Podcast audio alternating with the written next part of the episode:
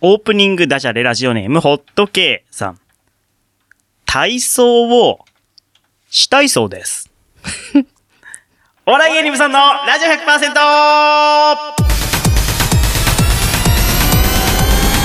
ラジオ 100%!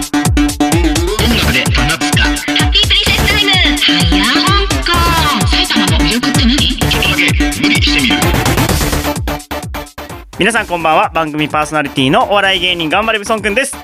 大岩峰皆さんこんばんは香港帰りの人妻アシスタントパーソナリティなるミリオンでおす笑い芸人ブソンのラジオ100%は週替わりの個性豊かなパーソナリティとリスナーの手によって100%を作り出すなんでもありのバラエティラジオです毎週日曜日夜11時から30分間1回裏ライフ m で放送中今日はさ第373回11月19日今月のテーマは食べる曲ですよろしくお願いしますよろしくお願いしますなんかねあれなんだなんだなんだ なんだこれ僕もは変な緊張感がありますしあとリオンさんも気づいてた気づいたと思うんですけどやっぱその自己紹介がですね、なんか変な緊張感がそう走ってなますんねですよあーね これねいろいろ訳がね あるわけですよでもなんはいかちょっとびっくりはいなんだけど、はいテーマはい食べる曲そうなんですよね食べる曲なわけですよはいいろいろなんかもううまいことを言ってるなっていう言っちゃった感じねがするんですが まあこれはもうちょっともうちょっとだけねこうじらしてはいい散らしてこうかなと思いますがあと数分ほどあちあちい今あっ日ちいね。あ、ブソンくん今半日袖でさす半袖じゃんい。やもうなんかえ湿気ねあのーありますねあこれ収録した日がね11月の頭らへんでそのはい気温がめっちゃ高くてしかも雨降った日なんですよ。そうですよ。もうなんかぬめぬめしますねどドロドロもうぬめぬめ。ぬめぬめして苔ますじゃないんだか らさ。まあでも苔生えちゃうほうんど湿気すごい。湿気すごいですよね暑いな、なんか梅雨みたいななんか気持ち悪い暑い感じ、うん、気持ち悪いですね。うん昨日の夜とかもちょっとジメジメがすごかったんで寝苦、しいドライねかけたり。うん本当ですよして嫌な感じでしたね、うん、えあのさブソンさんさ、はいこの間ライブめっちそゃうだ楽しかったありがとうございますありがとうございそうまねえーしとた、 10月のま末ね10月の事務所ライブうんのお笑いライブに来ていただいてね、あの皆さんで、ちゃちゃさんとそうカズノさんとカズノさんと私でねリオンさんで来ていただきまして、えーありがとうございます本当にそう見事ねあーそうレベルアップというでこそうと上でのライブにねはいイエーイことになりまして楽しみでありがとうございます次も本当ですよまあまた時間があるとき、うんぜひね来ていただけたらと思いますんではい頑張りましょうね頑張ってあんな感じでね、うんお笑いやってますんで楽し かはい、えーありがとうございますよろしくお願いします、えーお笑い芸人ブソンのラジオ100%この番組はフォロワーと嫁さん長募集中あと北山326様兵庫県伊丹市から市川浦大 FM をコーナー会する内戦第7位戦様の提供でお送りします番組の感想はハッシュタグブソンレイディオをつけてツイッターでつぶやいてください、えーホームページでも感想を受け付けてますのでよろしくお願いします、えー今月のテーマ食べる曲です、えーラジオでもっとけいさんのリクエストいただいております、えー、ミスターチルドレンでヒーローのライブバージョンですどうぞはや香港もう好きな方で香港帰りの人妻なるみりおんですお笑い芸人無存のラジオ100%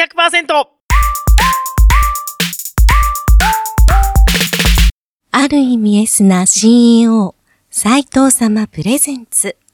リオンのはや香港とやっぷんよよしし決まったね出ましたいいいや今までで一番やっよかっぱたツヤ本がツヤが出てます本当いにや本当当てでやすかですはいいやちょっと最初声震えちゃった んだけど私としたことがといやいやいいうやこことのでね緊張感はねこうゲあスるトがわけですよゲストがいらっしゃってんいやご紹介お願いいでたすしますお願いします、はい、世界の長屋ことおフードデザイナーのはい長屋秀明さんにお越しいただきまし出世た界的シェフ長屋秀明シェフリオン旦那リオン旦那ですこ、よ。リオン旦那っていうね、別名もついたほど はいこの番組では結構ね、ご紹介をさせていただいている、リオンさんの本物の本物旦の、那さんですよね はい、夫でございます。夫ですよね長シェフ。あのよろしくお願いしますよろしくお願いします。よろしくお願いします。 このなんかね、こう夫婦で出てらっしゃるから、り普段のリオンさんとも違うし、 変な緊張感で不思議すよな感じね。だよね。いうや、ん長屋シェフにはね、はいあの、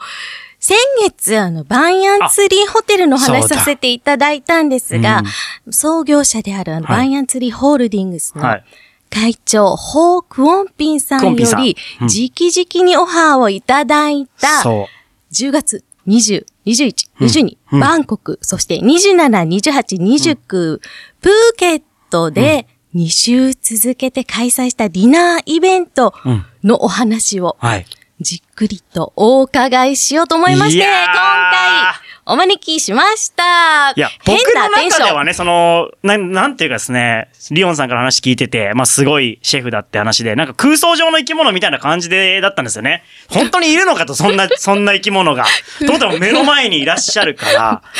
相 いや乗の思ったよりね、もっとう、こう、かっちり した、ごつくて、こう、シェフだぞみたいな、ああの、ワンピースのサンジの、あの、はい師匠みたい な、ゼフみたいなね、あの感じかと思ったんですけど、ちょっともっと な、はい。なんか言ってよっていう二く回らかい、なあの、今日もね、そう借りてきたしゃね、この喋って喋よっていいんです。喋ってくださういな。よ。はい。じゃあ、あの、うん。喋らせるためには、はいあ私からはのい質問が必要かとそう思いいうま感じすなのんで、だねはい、はい。まずは、はい。ディナーイベントいかがでしたか、はい。まあそうですね、あのーまああの ー映像でお届けできないのが、うんあのー伝わらないかもしれないですけど、はいはい私のまあルックスがですね、はいまあタイの人たちに、 はい あのーまあ共感されるような、 共感されるようなルックスあのールックスだったの で、はいはいあの想像想像以上の盛り上がりでしたね。はい、あのーまあ関わった2箇所っていうのも、うんあのまあバイアンツリーでは今までなかったことだったので、うんうんあのーまあ、2拠点でさせていただいて、まあ、スタッフだけでもね、あのー人種をか数えてみると、まあ、15カ国というので、まあ、それだけの人たちと、ナショナルだ。何語でやり取りしてたのかって今思い出すと、驚くんです けど、まあ、あの、そういった人たちと一緒にまあ仕事をさせていただきましたね。まあ、あの、特に海外では、あの、日本以上にまあ、美味しい料理を、のその先ですよね。あの、食を通してのもうサスティナブルとか、いはいはい SDGs のああの、バイアンツリーさんもね、もともとウミガメの、えー保護活動をしてたんですが、可愛いよね。あの、ねうん人亀ちゃ形ん見ました、見ました。はい。はい。あの、まあ、私も日本で、まあ、そういった、えー、食育だったり、そういった環境問題に取り組んでることが、とても興味を持っていただいたのかな、とすごい思いますね。いやー、すごいなーそのね、すごいんですよ、話がねすごいんですよ。本当はね、もっとこの夫婦のイチャイチャとかも見たかったんですけどね、 本当はいやね。いやいやでいもや。前回ね、出演された時もなんか、こう他人行儀というか ね、せっかく夫婦なんだから、ちょっと夫婦的な関係性も見えーられると、僕は嬉しいんですけどね。夫婦的な感じっていうのがどういうものかちょっといまいちわかんないんですけあど、なごくたみたいな、お前みたいなわかんないです けど。演歌やん古臭いのかもしれないですけど。演歌やんってでもいや昭和歌謡でもやっぱすごいですね。15カ国。え、え何語でやり取りしたんですか英語ですかほとんどは。いや、英語、フランス語、うんえまあ、あはいと、カタ、あの、カタール広東語だったり、広東語はい香港の方もいらっしゃったので、はいはいはいうんうんうんうんまあ、そういったところですえか、ね。長谷シェフ全部喋れるんですかそれ。あのーちょっとずつ、はい。い一番得意なのはフランス語。ええあ、そうか。フランス修行してらっしゃったんですね。フランスねいたからね。そうだ。でも大体通じるんだよね。まあそうなんですね。通じるん学です生の頃はもう本当英語1か2っていうね、へーあの苦手な科目だったんですが。あーそうだったすごいな。。そこまでは知らなかった。サバ、サバ、サバね。サバしか、サバしかサバ缶ねサバ缶はいサバ。はいはい元気っていうフランス語になります。そうはい。えー、お料理はどんな感じだったんですかまあそうですね。あの、一つ一つに、例えば未来のファーストフードですとか、あの、テーマをつけて、まあ特に、あの、一番共感してもらったのが、うんまあ最後のメインの、まあ和牛を食べた後に、うんまあ最後デザイトに蜂蜜を使った、蜂蜜えーデザートだったんですけど、まあ結局今日食べていただいた美味しい料理、うんえーまあそのすべてが、あの、この世から、ミツバチがいなくなるとですね、はいあの、食べられなくなおる食材です。すごいなんです。あどんでん返しみたいな。はいええすごい何それまあそういったこうストーリーがですね、例えばまあアインシュタインによると、まあ4年で、えーその食材がもうなくなる、特に和牛はなくなる。あの、ミツバチがいないと食べれない、和牛が食べれない食材がある。すごい何それうわ、ゾッとするな、今。ゾめっッとちすゃる面白かったで。ですしょ全部食べ終わった後にね、あ、やっぱ蜂蜜美味しいねって言った後に、蜜蜂がいないと全部食べれないですって言われ たら、ねえ映画みたいな、蜜蜂がね映画見たみたいな、うまあわー、ワそれもクねワクする。何それ温暖化だったり、いろんなことが面関白いわってくるわけですよ。面白いうなあん。すごまあ、い。それにもね、こう、理由があるってことでうんね。うんうんそうですね。なので、なんか、日本だとオーガニックと普通の野菜の違いってなかなかこう伝わらないんですけど、例えばそのミツバチがいなくなる一番の原因が、例えば農薬だったりすると、はいはいまあ、あの、少しでも、あの、普段のお買い物でオーガニック、まあ、値はい段はい高いかもしれないですけど、まあ、それを選ぶことによって、皆さんも世の中、えそしてこれからの未来を作っているから、これを買ってくださいっていうふうに理解してもらえると、そうですね選ぶもの。やっぱりお客さんにも響いてましたね。いや、そう考えないといけないですいね、や本当にね。本当にね、うんうん長屋シェフ、私の夫でありますけれども、 私もはい非常に尊敬しているわけですいよ。や、本当素晴らしいですね。目線うんが世界。そまあ世界の現状を見てるわう。けです見よ。てるところが違いますね。数十年前から今どういうふうに変わってきたかっていうのをうん見ているわけで、うんまあ、長屋シェフ目線の、あうの、ん世界の現状、どんなこといや、知りたいな。シ思ってェますフ目線の世聞きたいで界しょね。聞きたいです。まあ、あの、もともと、そんなにあの、世界に、うんあの、標準して初めから見てたわけじゃなくて、もともと日本で自分があの、どちらかというと、こう、馴染めない、うんあの、マイロ、マイノリティな、へえあの、意見を持った人間で、まあ、はい。右向け、右で左を向いてしまったりと か、えはい。そういったことから、あの、初めて、あの、料理の修行でフランス行った時にですね、やっぱりその、マイノリティ、えー自分の個性とかが、うん。えー日本だとなかなか、あのあー、評価されないことが、海外では評価されるとそういでうすあ、とそこうろなんからだ。ですね。海外の方がやっぱそうなんだ。はい。なので、どっちがいいっていうわけじゃなくて、二つの視点を持つっていうことが大事かなっていうそことこでですね。二つの視点っていうところがいいですね。なんかその、は日そうで本すなんかダメだって言わずに、ちゃんと日本は日本でっていうこそう、とですよ日ね。本は日う本んで素晴らしいそところね、ういう文化があるんですねたくさんありますからね。うんいや、僕のその料理人だった友達とかもやっぱ、なんうかんその日本の料理の世界は大変だみたいな、もいやーう、超いじめられたとか言ってましたけど、あらなんか蹴られたりとか、なんか超体育会系なんですよね、蹴られたりとかなんか料理の世界ってね。ねえ、なんかそういったところは、本当にあの、海外では、うん本当に、あの、まあ、特に禁止されているので、うんあの、本当に、まあ、個性だけで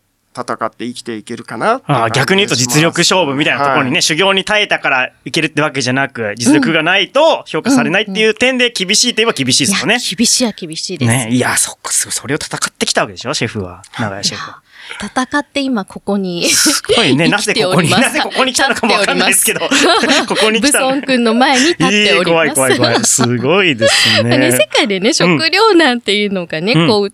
言われ続けてますけれども、日本ではね、こう、長屋シェフも関わっているうんクラフトフィッシュっていうのがうんありますけれども、ほこれってどんなものなんですかそうですね。あのーまあ、特に海外に行くとですね、まあ、今、タイのバンコクなんて分かりやすく言うと、渋谷のスクランブル交差点はがいたくさんええ街中にあるというぐらい、まあ、人 が溢れているんですけど、ええやだや はいはい。湧いて出てくるまあそんなね、中にあの、まあ日本がこれから1億人の人口を切っていく中で、うんまあ世界は100億人を突破っていく、逆に爆発的に増えていくんですよね。そうなった時に、まあ今までのこう食料なんて、あの食べるものがなかった時代から、今度人口が多すぎくなってしまって、本当にこう栄養価の高い食事とか、うんあのーまあ、そういった、えー食事ができなくなるということなので、まあ、国内でもね、あの、魚を取らないで、うんね、なるべく、あのー無駄な漁業をやめましょうっていうところではあるんですけど、それではちょっと世界の人口増加に追いつかないということですね、増やしていくっていう選択肢が、必要になってくるかなというところで、今、あの、まあ、クラフトフィッシュ、まあ、天然か養殖かという言葉だと、んはいやはり、あの、どうしても天然という言葉の、あの、優位性があるので、まあ、あえてクラフトフィッシュという言葉を使ってですね、うんこれから、まあ、えー増やしていく。そして、あの、世界とのバランスを取っていくための、あの、まあ、魚を作っていくのがクラフトフィッシュですね。養殖的な感じってことですね。はいそうですね。養殖殖的な感じでかっこいい言葉で、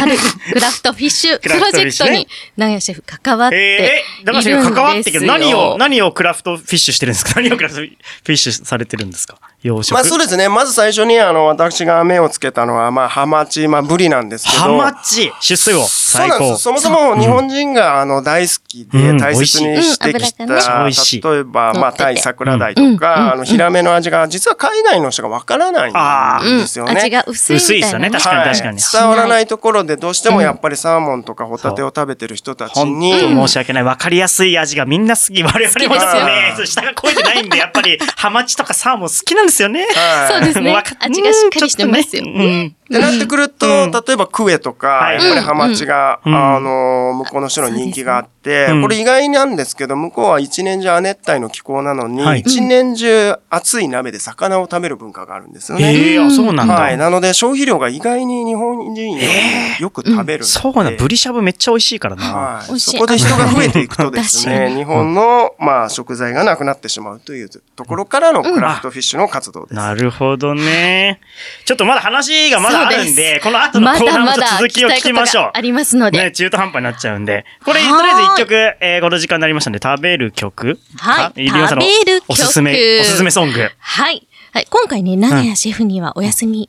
前のこの時間に聞きたい曲はいおをー選んありでがいたいただきました。イナゴライダーのピカソです。これ選んだ理由、一言でお願いします。まあそうですねなんかこう生きているうちでいろんなことあると思うんですけど、はいこの歌詞の中に、あの自分が誇れるものを一つだけ持って生きていけばいいっていう歌詞が僕はすごい好きなので、今日皆さんに聞いていただきたいと思います。はい。ありがとうございます。では、お聞きいただきましょう。イナゴライダーでピカソ。はや、香港もう好きな方で。香港帰りの人妻、なるみりおんです。お笑い芸人無尊のラジオ 100%!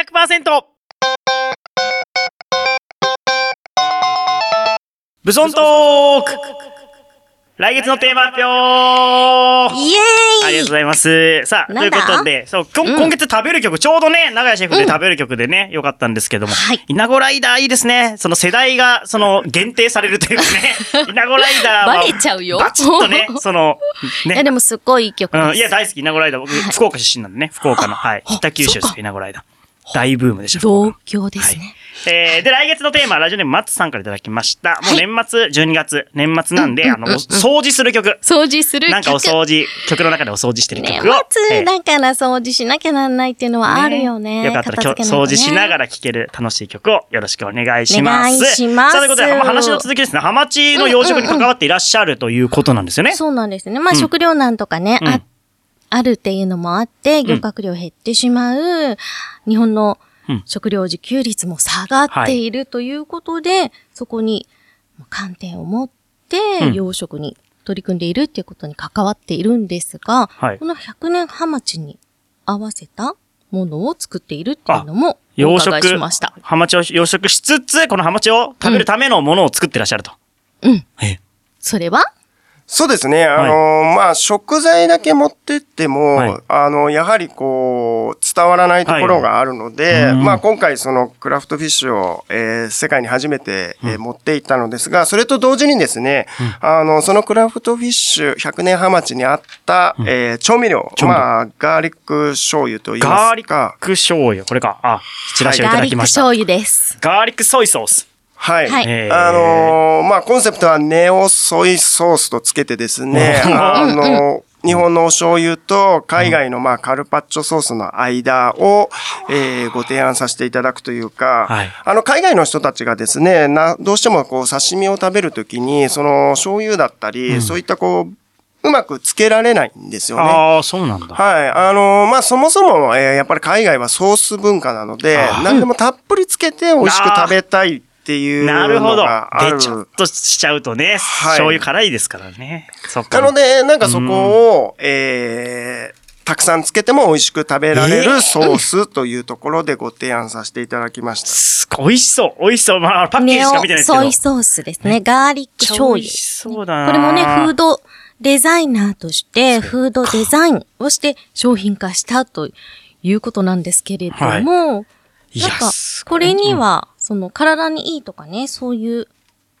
提案もあるわけですよね。そうですね。やっぱり圧倒的に、あの、まあ、クリームだったり、バターだったり、まあ、使わないとこはもちろんなんですが、なんか自分の料理の中で、なんか例えば、あの、素晴らしい車っていうのが、あの、もちろん見た目の美しさもあるんですけど、乗り心地だったり、例えばじゃあ風の抵抗を受けない、まあ、そういったこう、機能美、えーが、機能が備わった美しさが素晴らしい車だとするならば、僕も料理っていうのは見た目の美しさだけじゃなくて、例えばさ、先ほどの海外の人も食べやすい、えー料理だったり、そういう仕立てを盛り込む機能美でありたいなっていうのが自分の料理のポリシーなので、はいまあそこを、えーまあ自分の言葉で言うと、フードをデザインさせていただいたものになります。はい。カットもうね、正直ね、ごこのラジオの時間じゃ全然手に負いきれないぐらいの内容なんですよ。マジ2時間公演コースですよ、これマジで。ね、ざいます公演をやった方がいしっかいりの公か演なでと。。聞きたいですよね確かに食べ思いま物す食べながら。やっぱ、やっぱ、だから、け考えると結局ディナーショーが一番いいんですね。そうですね。ディナーショーやりましょ食べうか物食べながね。らのね。頑張れ、ブソン君、いや主催の。いや、ちょっと、そこまでは無理ですけディど、ナーショーいつかでも長屋シェフの料理を僕もじっくり食べながらね、シェフ呼んで、い美味しかったよ、つって、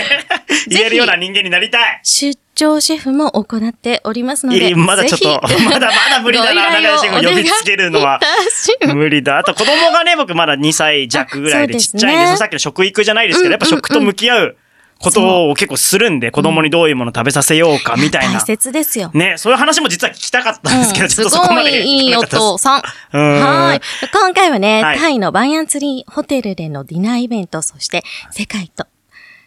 未来のうん食のお話を、シェフでフードデザイナーの長谷秀明さんにお話を伺いまし ありがた。とうございました。ありがとうございました。ありがとうございました。楽しかったです。はい。ということで今月食べる曲、ラジオネーム早川瑞穂さんのリクエスト、食べる曲、所ジョージさんの寿司屋って、えー他のジャンルでリクエストした覚えがあるなあということなんですけれども、で、なんかお弁当という曲、をリクエストいただいたんですけど、それはちょっと探しても見つからなかったのでお、弁当えーうんちょっと僕も忘れてましたので、ところ上司の寿司屋をかけようと思います。どうぞ。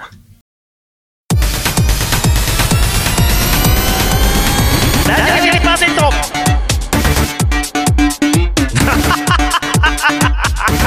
音楽でファナブスカハッピープリンセスタイムハイヤー香港埼玉の魅力って何ちょっとだけ無理してみる